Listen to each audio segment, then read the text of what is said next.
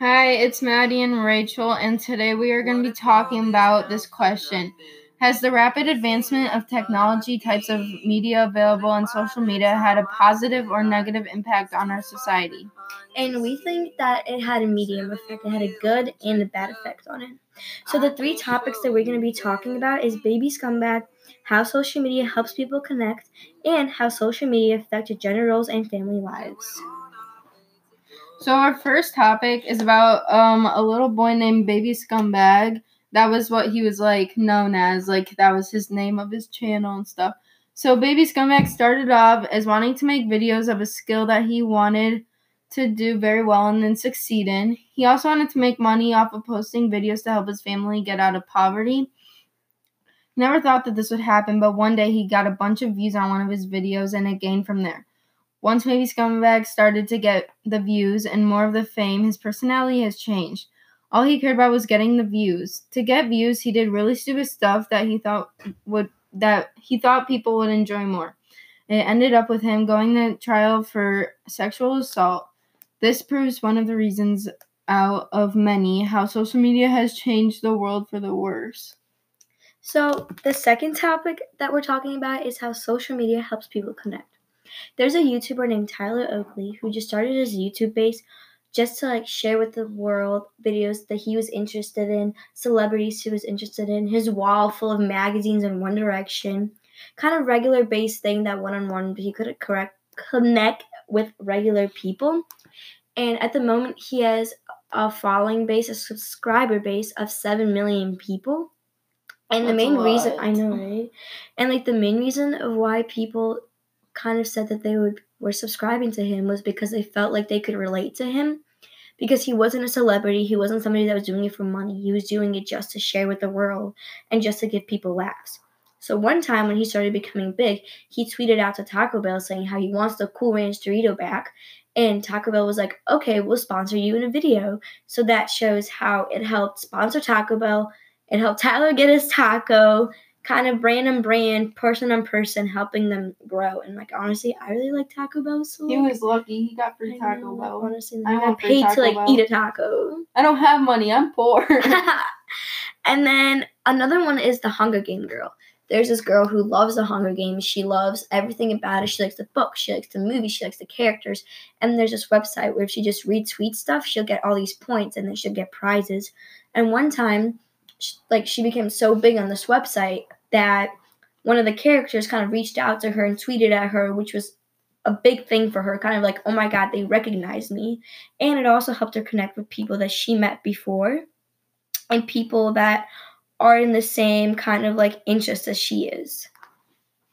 And both of those, all those things, by the way, are from the generation like video that we watched. Yeah.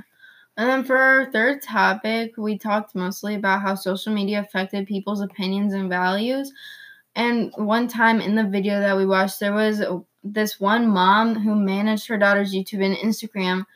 And like she really wanted her daughter to like show off her cleavage and stuff because like she thought the mom thought like oh this will get her more likes which will get us more money blah blah blah like she she was influencing her daughter to show off her body more just for the likes. Like to me that's not a good value or lesson or I don't think anyone would really agree on that. Yeah, like it's to, kind of showing the daughter like no one wants you for you. Like the only way you're gonna make it here is if you show off your body. Like nobody cares about your talent. Like the reason why she started her account was for singing, but then the mom's like, you gotta show off your body to get those likes. You gotta do this. And it wasn't even yeah. it was the mom. Yeah, my mom would literally kill me if I was like mm-hmm. trying to show off my body on Instagram yeah, and stuff. I just think it's like you're teaching your daughter that the only way people are gonna like her, she's gonna make if she shows off her body. Yeah, that's just not okay. But then a good thing would be is how now people are more open minded. Like, for example, back then, women used to be kind of at home cooking dinner, staying with the kids, didn't have a job. Like, the man yeah. was the household. And a good example of that is Leave It to Beaver. That's an old show, kind of showing the woman was like in the house. She kind of got the kids together. The man was the one in the house. So, like, somebody called and was like, Oh, I'll get back to when my husband is home. Yeah. And the women were in the shadows with their husband. But now women are standing up more. They're fighting for their rights. They're getting more equality, yeah. and women are making more of a stand. So the way that we looked at that was modern family.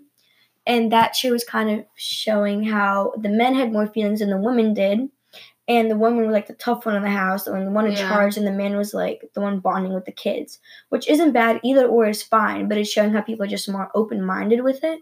Yeah. And another way people are more open minded was for the LGBTQ community. And again, in the Leave It to Beaver show, there was like, all like different sex couples, like nobody was the same kind of.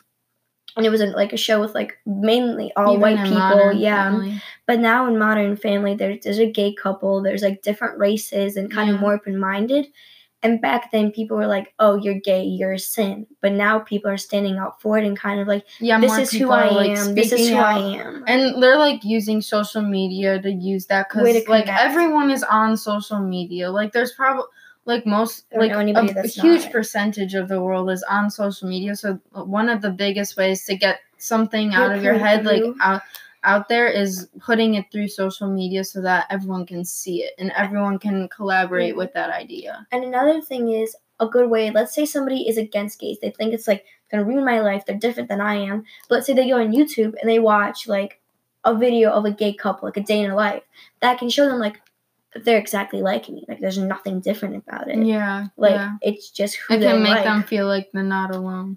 and it can make them show like there's no reason for me not to like somebody just because of who they are, what they are. Yeah. You know, it just makes people more open minded. Now all the parades, people are kind of sticking together and through social media and stuff. Obviously people give their bad opinions, but everybody's entitled to their own opinion at the end of the day. Mhm. So I hope that you guys enjoyed our podcast. Yeah. And this is why we decided that it's in the middle, positive and negative effects on our society. Bye bye.